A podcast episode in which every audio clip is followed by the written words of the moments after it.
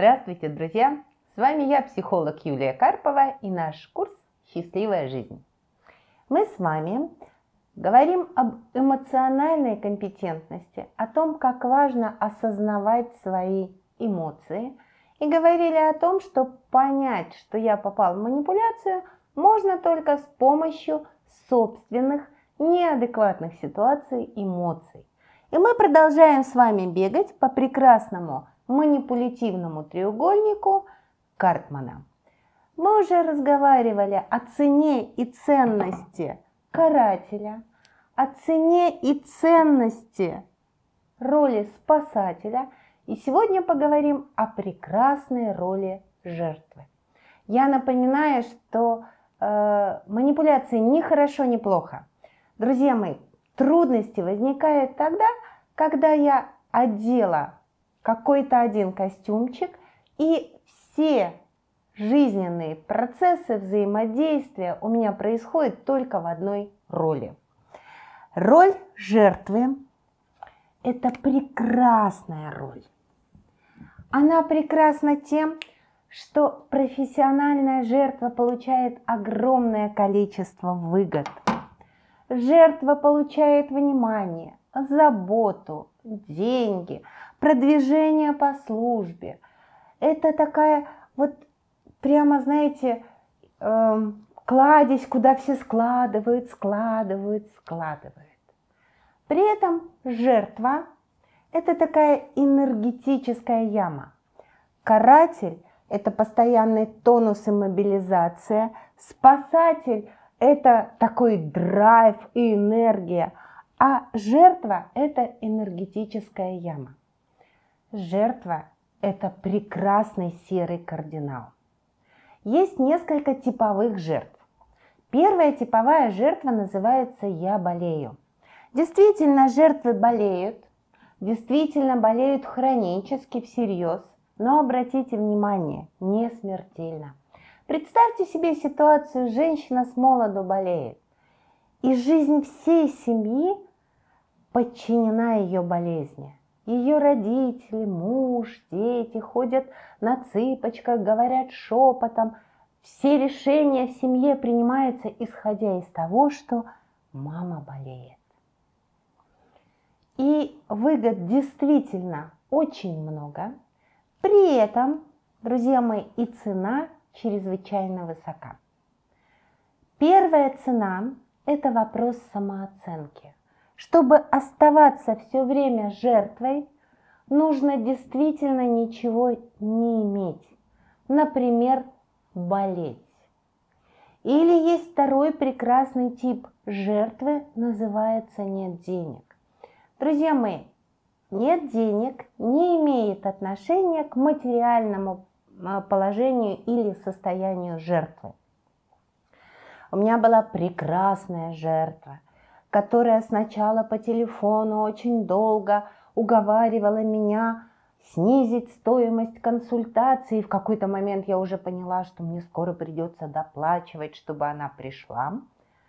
А потом она вдохновенно рыдала у меня на груди. Обратите внимание, друзья, искренне, искренне рыдала, что ее оставил муж, что у нее оставил очень много имущества – и что она не может продать чрезвычайно дорогое колье, а кушать нечего. И обратите внимание, она действительно это делала искренне, и она действительно очень всерьез все это переживает. Как цена самооценка, то есть ощущение, что у меня все плохо, все не так, как у людей, мне не додали в детстве, мне не додали сейчас, да, и вообще это все мне походу должны. Люди любят помогать несчастным. Мы вообще жертвам все время помогаем, способствуем, да, э, между собой обсуждаем, какая же она несчастная. Да? Но в какой-то момент мы начинаем испытывать раздражение.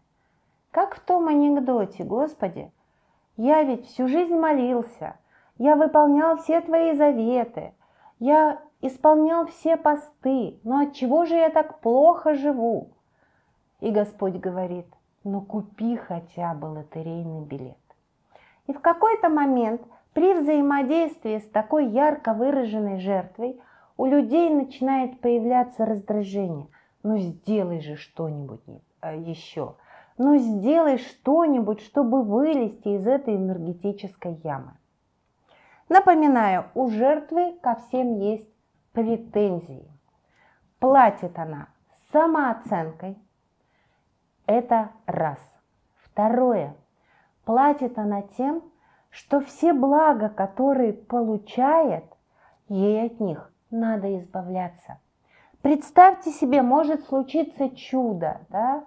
И жертва, которая всегда болеет, врач подобрал ей лекарство, которое помогает.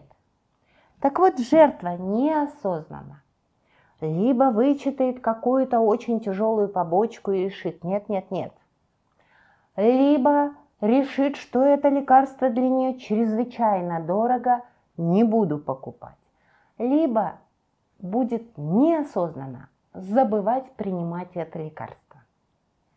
Жертва, у которой нет денег, ей могут повысить зарплату, родственники могут скинуться, на работе могут дать э, материальную помощь, но с этими деньгами неосознанно что-то произойдет. Жертва их либо потеряет, либо глупо потратит, либо ее разведут мошенники. В конце концов произойдет дефолт.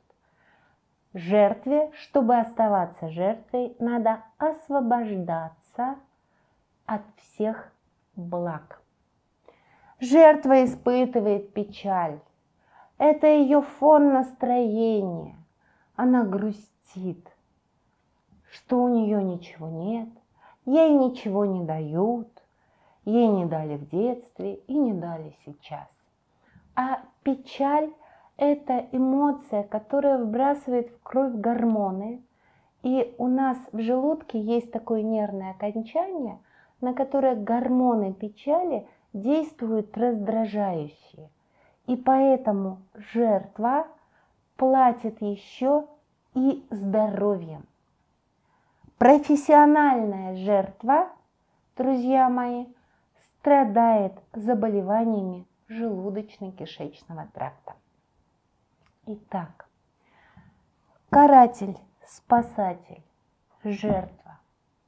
В психологической норме люди могут легко пробежаться по этому треугольнику, пытаясь переложить ответственность за какое-то решение на друзей, родных, коллег.